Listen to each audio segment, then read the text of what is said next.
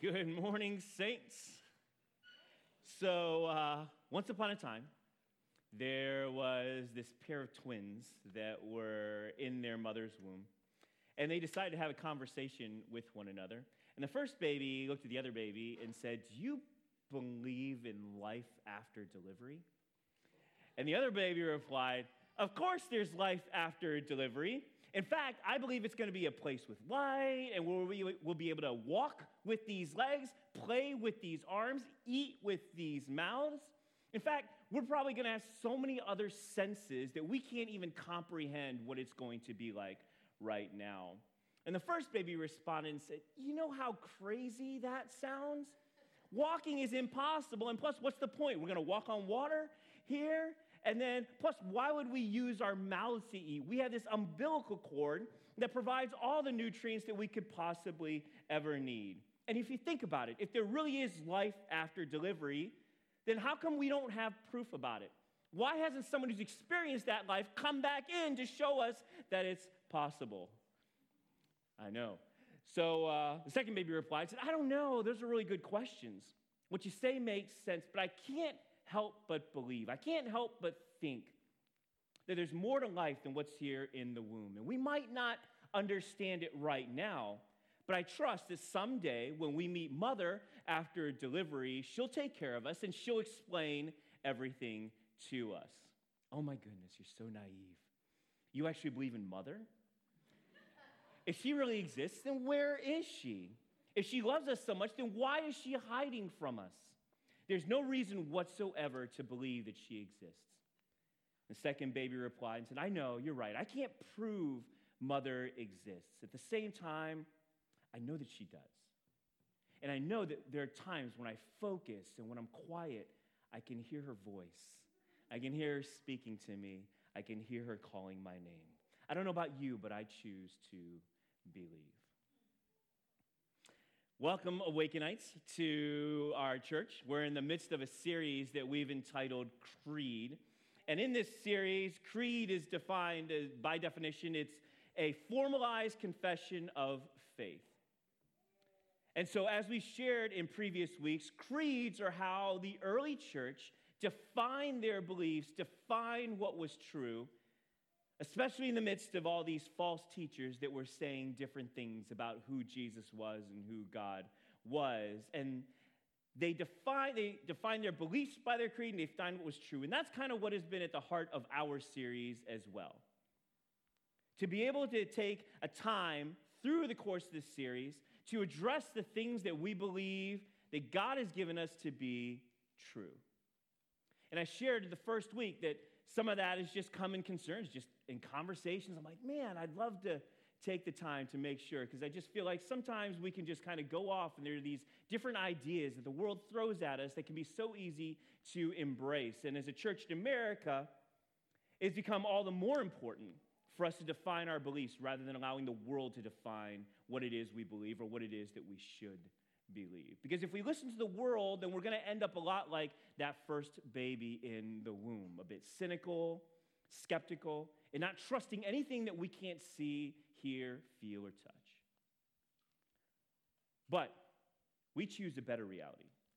We choose to be people of faith, and not just blind faith, but faith in a God who has proven himself and has chosen us to be recipients of his love. And so, three weeks ago, we began with I believe in God the Father Almighty, maker of heaven and earth. And that's the starting point of our faith that we believe in Almighty God, who is all powerful, who is all knowing, who is everywhere and always good.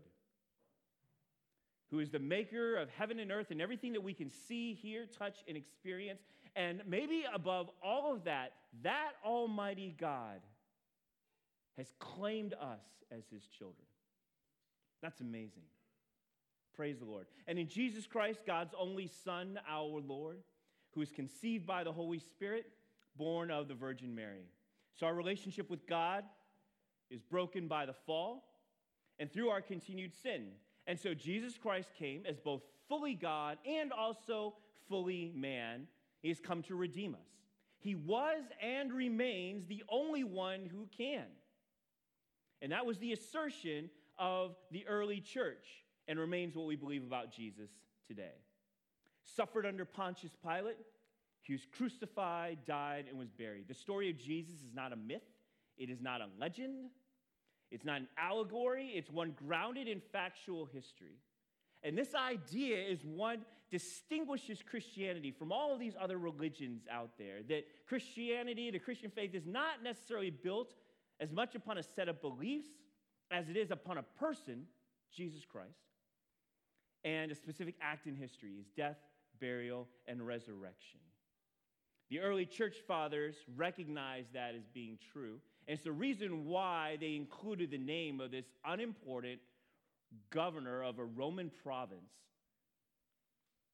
named Pontius Pilate that would otherwise have been forgotten in history, but because of his role in sentencing Jesus to die, has a place in history, and that which, as we shared last week, made the discovery the Pilate Stone in 1961 and the historical confirmations all the more meaningful. And this week, we're diving into week four of our series on Creed with these words He descended into hell, and on the third day, he rose again from the dead. Before we dive into things, this is Awaken, this is an Awaken Q&A series as a reminder. So that means is I'm teaching. If there are any questions, comments, or thoughts that you might have, feel free to text them to awakenqa at gmail.com, and we'll tackle as many of those as we can before we wrap up our time.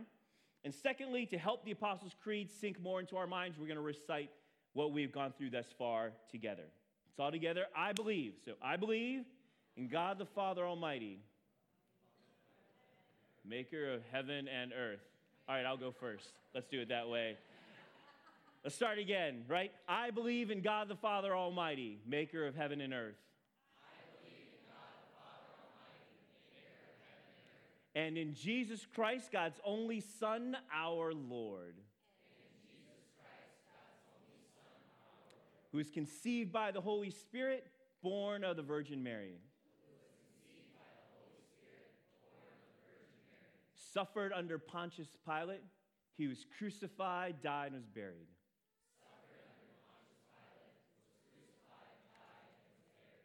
And he descended into hell, and on the third day he rose again from the dead.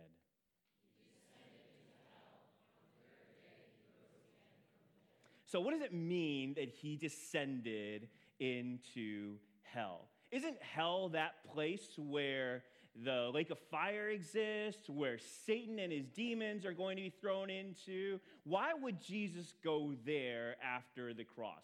Did Jesus really need to suffer anymore? And didn't his final words, right? It is finished, mean that all of his suffering was done, that his suffering had ended. How does the idea of he descended into hell make any sense? So let's begin again with defining death. And as we shared last week, oftentimes when we think of death, we think of this annihilation that we're completely annihilated. But that's not necessarily true, right? Because even with death, it doesn't mean that our existence has been wiped from the map. We have people who remember us, and, and there's still a body. And so there's, that's not necessarily the idea that's encompassed when we think about death. Death, instead, at its core, fundamentally is about separation separation of spirit from God, separation of soul from body. And so when we talk about that, I want to take some time to flesh out these two ideas. Separation of spirit from God is the idea that Paul teaches in the book of Ephesians when he shares in Ephesians 2 1. Once you were dead because of your disobedience and your many sins. That is spiritual death. That is how we all begin, right? Living in disobedience, living in sin. This is how all of us look before Christ, spiritually dead and separated from God. But this is only the first aspect of death. The other kind is the kind that we're much more familiar with the separation of soul from body. That's the death where the body stops living. The mind, the brain stops working, the heart stops beating, the blood stops flowing type of death. The body no longer lives, but the soul does, and they're separated at that moment. And so we want to talk about what this means for, for Jesus. Jesus was conceived by the Holy Spirit, born of the Virgin Mary. That means Jesus is the only was the only person since Adam and Eve who was born alive without sin. And so on the cross, when Jesus was crucified, died, and was buried, Jesus experienced on the cross both forms of death spiritual death and also that physical death where body is separated from soul. So, yes, Jesus died in the same way that we understand and imagine and will someday go through death. But what happened after he died is what's going to be different. In the book of Acts, Luke shares this interesting passage starting in verse 29. Brothers, I must I may say to you with confidence about the patriarch David that he both died and was buried and his tomb is with us to this day. So this is how we die. Paul, I'm sorry, Luke is referencing that David died just like us. That he died, he was buried, and his body is still in the tomb. And then he continues, right? Because evidently this happens to everyone except for Jesus. Verse 30 Being therefore a prophet, and knowing that God had sworn an oath to him that he would set one of his descendants on the throne, he foresaw and spoke about the resurrection of the Christ that he was not abandoned to Hades, nor did his flesh see corruption. This Jesus God raised up, and of that we were all witnesses. Jesus was not abandoned to Hades, and that is, even though his soul went to Hades, it was not trapped there.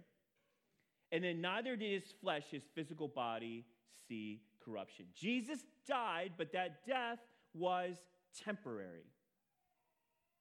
And so, hopefully, you're still with me because that's a bit of what we covered last week. Here is a question that we're going to tackle today. So, if that is true, and we believe that to be true, that Jesus did actually die spiritually, physically, soul split from by the whole nine yards, what happened while he was dead? What happened in those three days between his death, burial, and then resurrection? Jesus descended into hell. That's what the Apostles' Creed says. So, uh, hell is a funny word. Uh, not funny like, ha ha ha, funny, you know, because we don't joke in church about H E double hockey sticks. Um, but funny in the sense that it's almost like this, uh, this umbrella word that covers a bunch of other ideas when we think about what the afterlife looks like and what happens after you die. So, for example, in the Old Testament, the word that kind of represents that idea of what happens and where you go in the afterlife is Sheol, it's used 65 times in the Old Testament to refer to where you go after you die, but it's only translated into hell 31 of those times, so a bit less than half. Hades in the New Testament is the word that's translated as hell numerous times, but not every time. And then there's the words Tartarus, once used to describe hell, and then Gehenna, which is also used, translated in the New Testament as that's right, hell. So when you use this word hell, it can sometimes be a bit confusing because it tends to represent a lot of different ideas, especially if we're going to spend some time talking about the afterlife. So what I'm going to do is I'm not going to use the big umbrella word, I'm going to use the more specific words underneath as we talk about uh, Jesus and what happened in that time between his death, burial, and resurrection in an attempt to make what happened during those three days a bit more clear, hopefully. And before we dive in, again, I want to just clarify one more thing, right?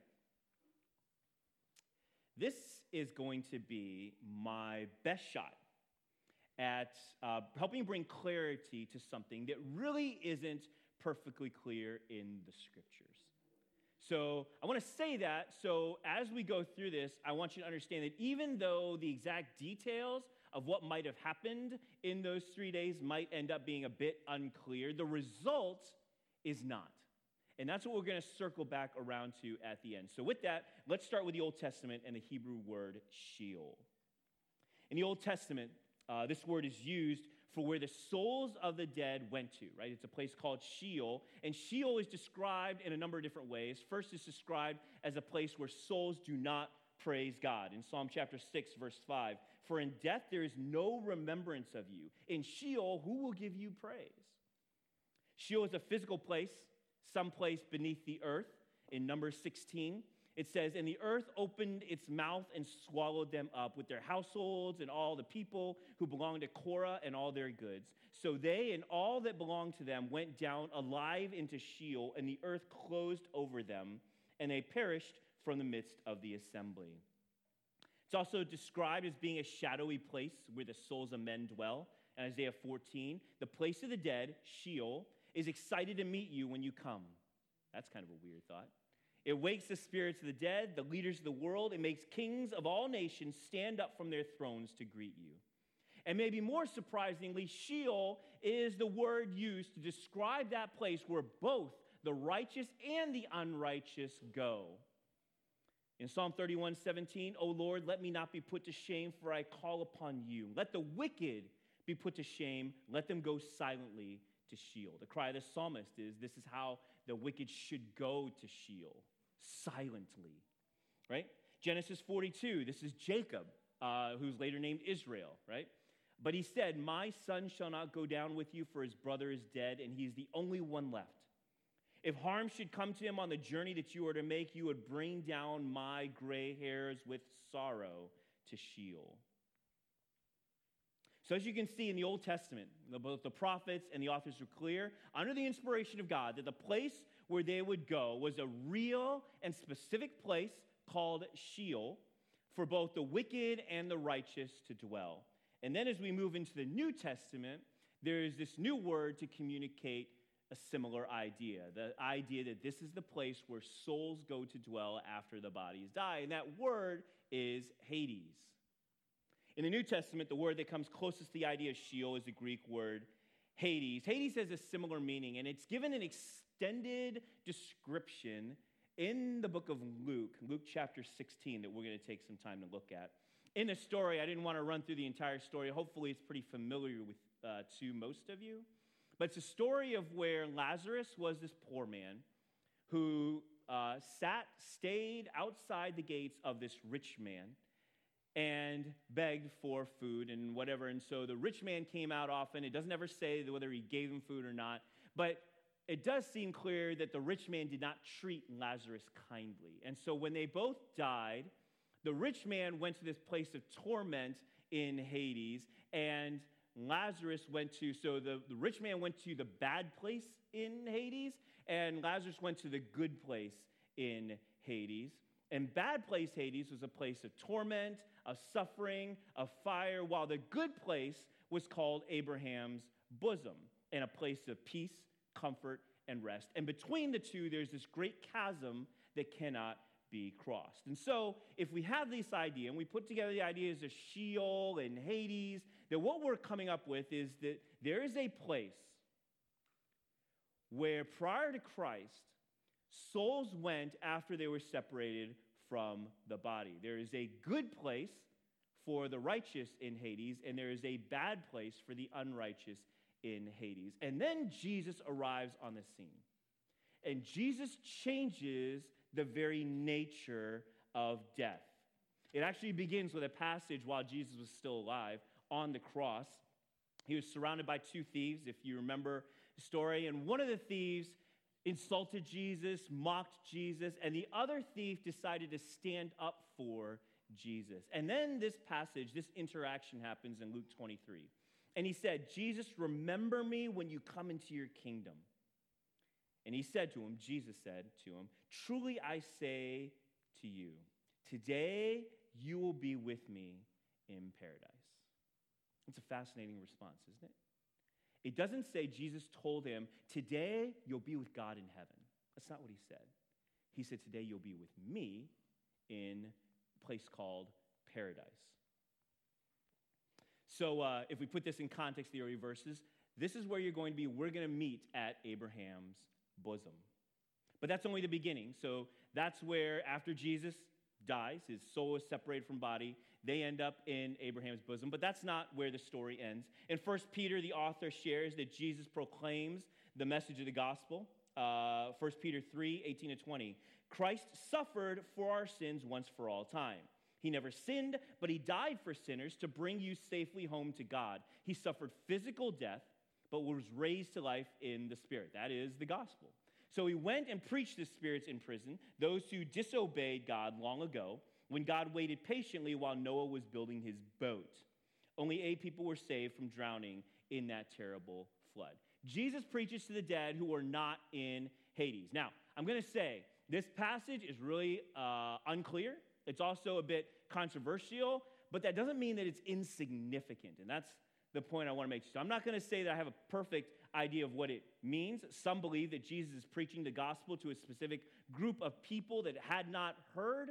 Others say that um, he's not preaching the gospel to see them saved, but he's proclaiming the gospel as a point of victory to those who were trapped in prison. But regardless of what he is doing here, the end, at the end of the day, the point is the same that everyone, living and dead, will hear of the victory of Jesus over death. And then in Ephesians chapter 4, the Bible shares um, this is what the scriptures say. When he ascended to the heights, so that means Jesus ascending right to heaven, is the implication, he led a crowd of captives and he gave gifts to his people. Notice that it says he ascended.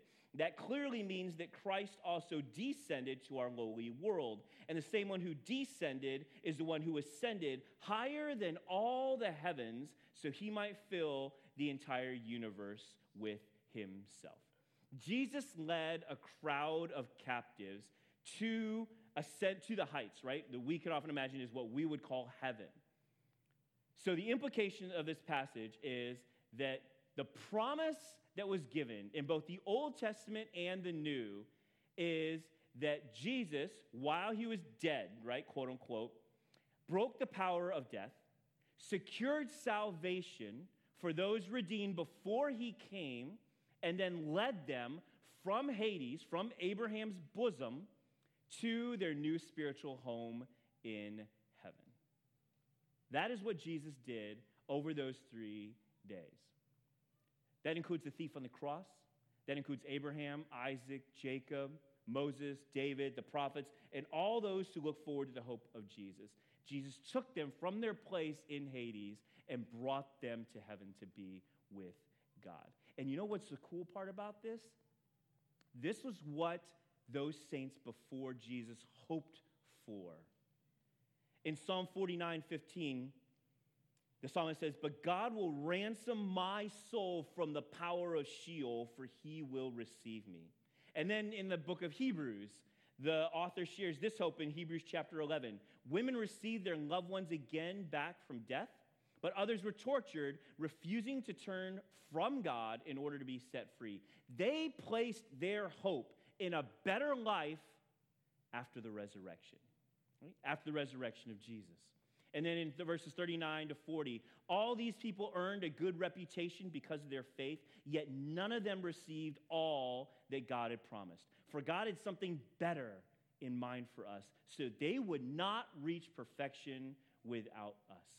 The promise of God to the saints of old was experienced through Jesus, fulfilled in Jesus Christ. And the blessing that we experience today because of our hope in Christ and what happens to us after we die is going to be the same thing that happened to those saints who believed who were uh, believed in the hope of Christ before he ever came. So, if you want to think about it this way, all those who came before Jesus were grandfathered into the new covenant with us. I know our time is drawing to a close. Man, that time just flew. So, uh, I'm really terrified a little bit about the questions I'm going to get. Fortunately, we're not going to have a lot of time to tackle them, so I can always hide behind time. Um, but as you send them in now to awakenqa at gmail.com, I'm going to close with this. The idea, he descended into hell, and on the third day, he rose again from the dead. We spent a lot of time this morning talking about Jesus' descent into hell and what happened in those three days between his death, burial, and then the resurrection. So we don't talk about, we didn't talk a lot about what happened when Jesus rose again. The specifics of what happened in those three days between his death, burial, and resurrection might be somewhat mysterious. It might be somewhat unclear. And the things I share with you, I'm not going to bank my life upon. But I will say this the resurrection, yeah, the resurrection happened, right? The resurrection is clear. The resurrection is the Easter story. Jesus rising from the dead. And the salvation story is not complete simply focusing on his death and what might have happened, the timeline of what might have happened in between his death and resurrection. But it is not, the salvation story includes both his death, burial, and his rising from the dead. The resurrection of Jesus, like his death and his burial, is not only a is not just a theological reality, it's a historical one.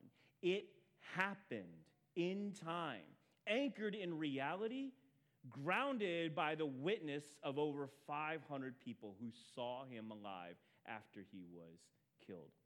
That's what Paul testifies to in 1 Corinthians 15 when he says, For I delivered to you as of first importance what I also received that Christ died for our sins in accordance with the scriptures, that he was buried, that he was raised on the third day in accordance with the scriptures. And then he appeared to Cephas, which is Peter, and then the 12, and then he appeared to more than 500 brothers at one time, most of whom are still alive, though some have fallen asleep. Then he appeared to James, then to all the apostles. Last of all, as to one untimely born, he appeared also to me. Yes, Jesus died. And during that time when Jesus was dead, he tore apart the gates of Hades and he freed the redeemed from their shadowy place in Hades where they were unable to praise the Lord. He has conquered death, he has conquered all the powers of death with the resurrection being the triumphant confirmation of that reality. And when he did so, Jesus transformed the way the world views death. Before Jesus, and actually even today, for many of those who live apart from Jesus, death is something to be afraid of. Death is something to be feared. Death is something that represents a place of defeat, but not for the Christian. For the Christian, oh, death, where is thy sting? For the Christian, death is no longer the ultimate power in this world. I love how Charles Spurgeon shared uh, about death, and this is what he said. And then we'll close and hit Q&A. There's an essential difference between the decease of the godly and the death of the ungodly. Death comes to the ungodly man as a penal infliction, as a penalty, as punishment but to the righteous as a summons to his Father's presence. To the sinner, it is an execution. To the saint, an undressing from his sins and infirmities. Death to the wicked is the king of terrors. Death to the saint is the end of terrors, the commencement of glories. Isn't that cool? Amen. Lord, we thank you so much for this time, this opportunity to be able to dig through some of the different challenging ideas in the scriptures that we might never be able to definitively, definitively know about until that day when we get to sit in your lap and ask you all these crazy questions and have you laugh and say, ha ha ha. Great question, son. And then explain it all to us, Lord. And we're just so excited at the same time to know that regardless of how the process might have happened, the ramifications, the result has been utterly transformative, Lord. You died, you were buried, you conquered death, and you've risen from the dead. And it's because of that hope that we have this eternal life with you, that we have this restored relationship with you, and we no longer need to fear death. You, O oh Christ, have given us life, and we're grateful. We thank you for this time. We thank you for this morning. We're excited about baptisms and pray that your Holy Spirit will bear witness in that time as you bore witness at the baptism of Christ, your Son. And uh, we give this all to you in Jesus' name. Amen. So,